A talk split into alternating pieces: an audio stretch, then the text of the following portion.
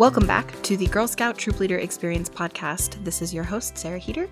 And recently in the Facebook group, I made a post asking if you could ask me anything and have me address it on a podcast, what would you ask me? And this episode is one of those questions. All right, I'm back. I'm going to be answering one of Andrea's questions from the Facebook group today. Before I get to that, though, a little bit of housekeeping. First of all, you can hear I've been on meetings all day, so I'm losing my voice a little bit, but I'm doing my best. I am definitely going to be covering a lot more answers to your questions. I still have so many questions you guys submitted that are so good that I really want to cover. So I'm going to be doing more question and answer, ask me anything themed episodes.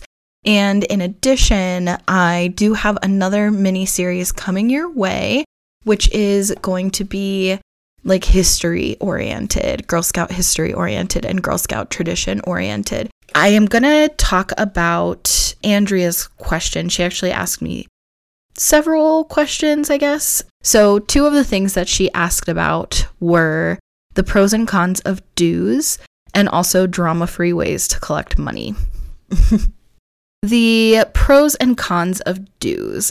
So I'm going to say some things that kind of come to mind. A major pro is that it takes the pressure off of cookie season. So if you're a new troop and you have not collected any cookie money yet, or if you are an existing troop, then you have collected cookie money, but if you only rely on product programs, so uh, cookies and or fall sale, that can be really stressful and overwhelming for the troop, and it puts so much pressure on having a really like extremely successful cookie season, so that will then fund you for the rest of the year. And dues kind of helps like have a baseline so that cookie money supplements that, and cookie money can be for like those bigger things, whereas dues can kind of handle the sort of more administrative, like basic expenses of running a troop. So that's sort of my general view on the pros of dues. One of the cons that immediately comes to mind with troop dues is that they are not enforceable. So, speaking of drama free ways to collect money, there is a little bit of drama in the fact that you actually cannot enforce dues, meaning girls and their families cannot be penalized for not paying dues. You cannot exclude a girl for not paying dues. She still gets to show up and she still gets to participate as a full member of the troop without paying dues, right? And so um, just being a member is enough to mean that true money is true money and whoever does pay dues, that covers the rest. Now, you are allowed to charge dues, you are allowed to collect dues, you are allowed to remind people of dues. You're just not allowed to have any repercussions for not paying dues. And I think that this is a con from the standpoint of um, if somebody doesn't want to pay or if nobody wants to pay, you really can't enforce it. I guess it's kind of a pro because it creates a more inclusive environment. it's not that I disagree with whether it should or should not be enforceable. It's just that it makes it a little bit harder to count on that money if if you don't know if people are actually going to pay. So, for my troop with troop dues, we implemented troop dues when we first started because we had not collected any cookie money yet and we needed money for supplies and whatnot up front. I figured out what money, what that level should be by asking of how much to charge basically for dues by asking my service team manager, my service unit manager, what if she knew what was normal for dues in our area, and she did because she's the queen of Girl Scouts in our area. But she told me that most people in my area where I started my troop were charging 50 to $100 a year. Now, that was so much higher than I expected it to be because having come from working for my council several years ago, I know that our financial support in our council will only cover up to like 15 or 25 dollars in dues. So I had only ever heard 15 or 25 dollars as the maximum amount for an, a dues amount. And so to me, 50 to 100 dollars sounded like a ton of money. But I did have a troop in a relatively well off area, a pretty privileged area, and if that's kind of the normal going rate for troops in my area, then I felt like we could do that. So what we did was $50 for the year. Now you can collect dues for the year, you can collect dues for the semester, you can collect dues per month, you could collect dues per meeting. People do it all kinds of different ways. I've heard a lot of people say like a dollar per girl per meeting, or $5 per girl per meeting, or $2 per girl per meeting, or whatever. $5 a month, $10 a month. And $10 a month over the course of a year or a school year is going to add up to $50 to $100, right? Like that doesn't actually make it sound crazy, but just in one go, it sounded like a lot to me. Now, um, in hindsight and with a little more experience, I can also say, okay, compared to any other activity that girls are participating in, any sports or clubs or whatever, $50 for a year of Girl Scouting is really not very much. Um, so, you know, it's all relative. And I think I was coming from being a person who personally is not very well off. I was not raised by a very privileged family. And so um, for me, going to one session of Girl Scout camp per summer was a big thing my family saved for to be able to send me to Girl Scout camp. And Girl Scout camp, compared to any other camp, is very, very affordable. But for my family, that was like a really big expense of my family each year in order to be able to send me to Girl Scout camp for one session a summer. And so to me, $50 for a year of Girl Scouting for dues seemed really, really high. And I only want to emphasize this because if you hear that number and you have sticker shock, I completely understand and agree. So, what we did was $50 dues, and I would always emphasize to people, to the families each year when we would do $50 dues, that um, dues were $50 and that um, they could be, um, if they were interested in financial assistance, here's how you apply. I did not ask people to have to reach out to me to apply for financial aid. I made sure that they just had the information up front, knowing that if they applied for financial assistance, in my council, even if they got approved for the maximum amount, they were never going to get approved for $50 but whatever they did get approved for would be better than zero, right? So I went ahead and just made that available to them. And then I also said, we can work with you on payment plans. Like dues are due on this date, but if you need um, payment plans or extensions or whatever, like let's talk about it. And because of establishing that flexibility right up front, I will say we had virtually no trouble collecting dues. Almost everybody paid by the initial deadline with no issue or objection.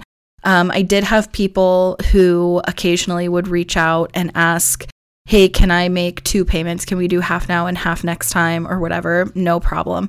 Um, I did have one girl one year who applied for financial assistance, and so we did not uh, we did not charge her dues.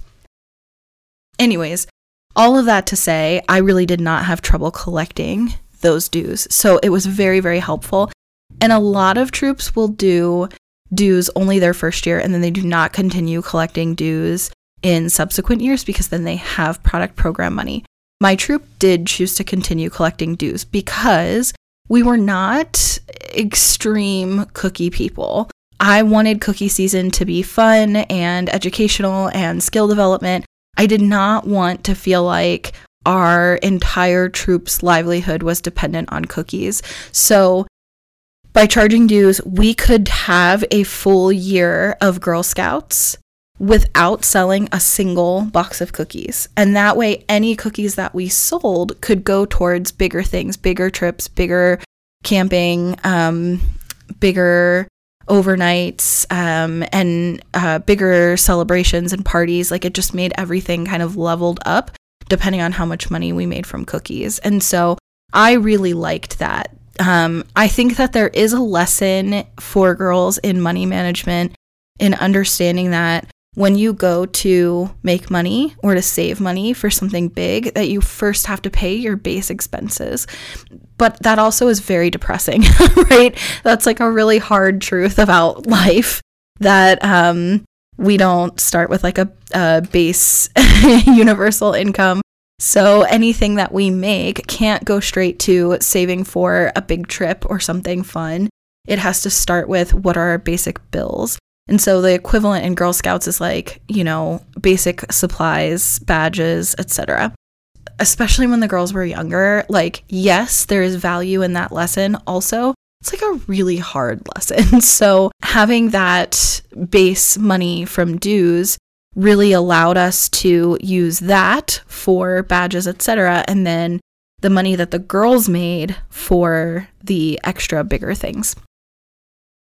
So, anyway, that is what I, my initial feelings on like pros and cons of dues. I do think it can be a deterrent for families who don't feel like they can pay. And so, you know, the way that I approach it is just making it accessible from the get go. So, even talking to people during recruitment or expressing interest in joining, I would always say, this is what dues are. Also, no girl will ever be excluded or treated differently um, dependent on paying dues. So there are options available, including financial assistance, payment plans, and also dues waivers. So, you know, we'll work with you no matter what. And I would just, at the same time as I introduce the fact that dues exist, I would go ahead and acknowledge that. And for me, we just never had a problem collecting. I think if you're in an area that you know is less privileged, if you know the bulk of the families um, really don't have the funds, then to me, it's more important that those girls get the Girl Scout experience than to collect dues. And so the Girl Scout experience does not have to cost a ton of money. And I think finding ways to do things at low cost or no cost in order to keep the expense down so that families can participate and the girls who need it the most have a safe space to grow and thrive as girls, that is going to be more important than dues every single time. As far as drama free ways to collect money, somewhat this is going to be council dependent on what the stipulations are of how you can collect money. When I did it at first, we would collect through checks or cash only. And that was a little bit difficult because um like taking personal checks from people is always a challenge, especially if you don't know them and it's a brand new relationship. Like, generally speaking, you should only ever accept checks from people that you really know. And um, and that goes for during cookie sales and stuff too. Checks is just it's just a slippery slope. Now we never had issues, thankfully. Um, but we did get the option in my council once you could take credit card transactions for cookies, we could also take credit card transactions for things like dues. And so that helped. And then eventually we got to the point where we were also allowed to accept things like PayPal. But you just need to find out what is acceptable in your council because for a while we could not accept PayPal explicitly. We could not accept PayPal. Then we were allowed, and I actually do not know what the current policy is. So if you're in my council, like make sure you get permission before you do it because um, you just want your funding, you want your money and your books to always be really, really clean and above board. So you have to make sure that you're able to do that. Some councils may be allowed to use things like Venmo, etc. In my council, we were not allowed to do that, at least at the last time that I checked. And so you just want to find out what is and isn't allowed for you. I loved having the opportunity to use PayPal once we could do that because then it was really easy for me to just see the money come through and I didn't have to make the extra stop at the bank and everything like that. Everybody wins. But um, I mean, for me, money, collecting money through cash always worked fine. It just caused an extra stop at the bank. So I don't really have drama that way. I don't know, um, I guess drama free ways to collect money. I'm not sure like what um what kind of drama you might be thinking of. I'm trying to think if I'm like missing something obvious. But yeah, so that's kind of my thoughts about how to collect money. Now, um, Andrea did go on to ask, you know what, I'm just going to cover like a couple more things. Andrea did ask about no shows in the midst of this, and also should cookie money be split evenly among levels in a multi level troop? And um, I have talked about th- this a little bit before, but I'm going to go ahead and address it in this as well. I'm assuming that when we talk about no shows here, we're still talking about when it comes to funds. So, some troops charge people um, for RSVPing that they're coming to an event and then not showing up. There's like a no show fee. I know other people charge a nominal fee to families who RSVP regardless. Like if you RSVP yes, you pay a fee.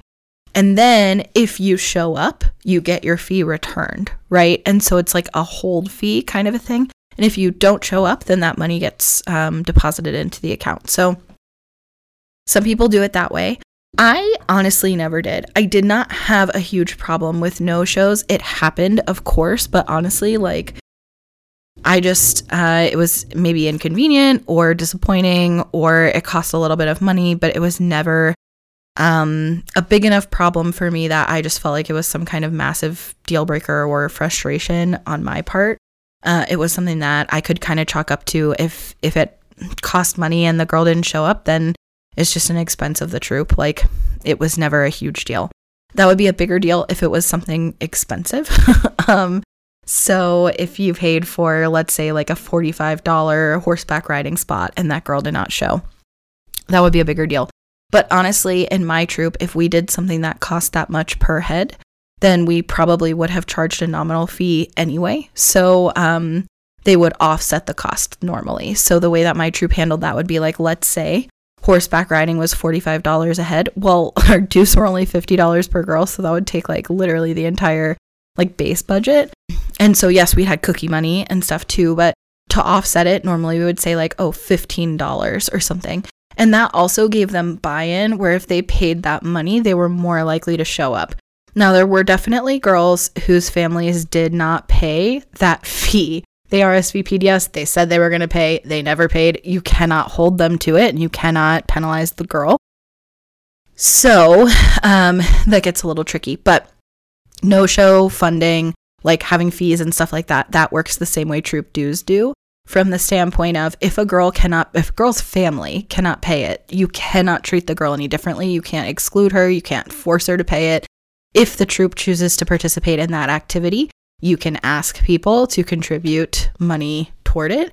But if a girl cannot contribute, you cannot exclude her or keep her out of it. so it just goes against everything that Girl Scout stands for. So for me, I just kind of like shifted my entire mindset about it and we just, you know, considered it a contribution if they did pay. And um, most of the time people did because they wanted to contribute to our troop experiences. And if a girl didn't, I just honestly did not even spend another minute thinking about it. We just moved on. Um, if this is a consistent issue in your troop that people are RSVPing yes and they're not showing up, then we need to go back and revisit that previous Q&A response that I said about the same kind of idea of girls not showing up to troop meetings, which is that um, I would look closer at the culture of your troop and your communication um, and see if there's a way to kind of close that gap so that the participation is better. And then, as far as cookie money being split evenly among levels, this is something that you also want to address with your council before you make any kind of like decisions. But I've talked about how my troop did it in several episodes in the past, but for the most part, uh, my troops split everything evenly, right? That is like the above board way to do it. We did reach a point where the girls were old enough that they started having a lot more participation and involvement in their budgeting and in managing their troops' finances. And um, so the older girls kind of worked out the system where there was a base amount of cookies sold that went evenly distributed to the whole troop. And then anything above that, we would be able to contribute to that specific level. And then, kind of the idea that we would create equal experiences for all girls who participated. So, for one thing, if there's a sixth grade specific activity, then the third graders also have a third grade specific activity.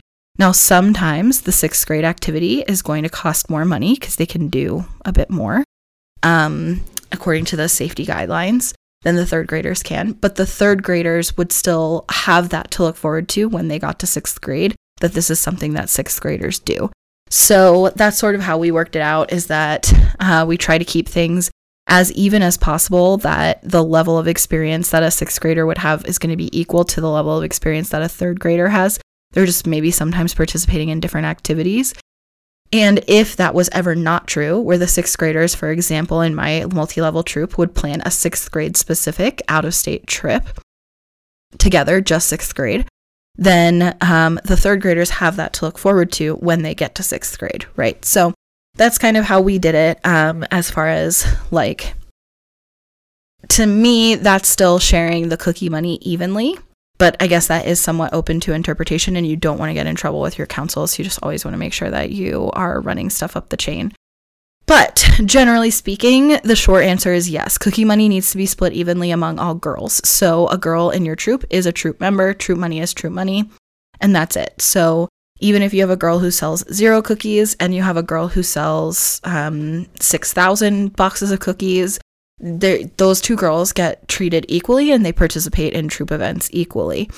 And um, I've talked about this before, but the balance for that from Girl Scouts is that uh, everybody has different abilities and bandwidths to contribute to the cookie program. Some girls have really supportive, available family that wants to participate in the cookie program, and some girls just do not have that. And so, in order to balance that discrepancy, while all girls get to participate in equal experiences at the troop level, individually they get different levels of uh, incentives for product programs. So they get different girl rewards. So those like stuffed animals and beach towels and things like that. The girl who sells 6,000 is earning things like a Broadway show or a trip to Disneyland or whatever. And the girl who's selling nothing gets nothing, right? So those individual girl rewards are supposed to offset that um, counterbalance for um, the girl who sold zero to still be able to participate in the troop totally fully. So that's how Girl Scouts tries to balance the fact that the girl who sold in this example 6,000, she did do a ton of work for that. And her family did a ton of work for that. And so, do they deserve for that to be acknowledged? Absolutely. But the girl who sold zero, most likely, that was not her choice. we don't penalize her and we don't minimize her potential experience or her potential involvement for things beyond her control. So, generally speaking, yes, cookie money is split evenly among all of the girls in your troop, no matter what, um, no matter their participation and no matter their level. But in a multi-level troop, we we did say that we can um, kind of try to create equal ex- equal but different experiences for the different levels. So, that's what I've got on this week's Q&A episode just covering kind of money topics. Thank you Andrea. If you have questions that you want me to answer, I am still working my way through a bunch of answers in the Facebook group. You can join the Facebook group at facebook.com slash Girl Scout podcast. And there's, um, that's the page, but there's a little button on there to join the group. Or you can send me an email, girlscoutpodcast at gmail.com. So if you're not on Facebook or if you don't want to post it publicly or something like that, you can send it to me via email. All right, Girl Scout Podcast at gmail.com. I hope that this podcast is helpful. All right, I'll talk to you guys soon.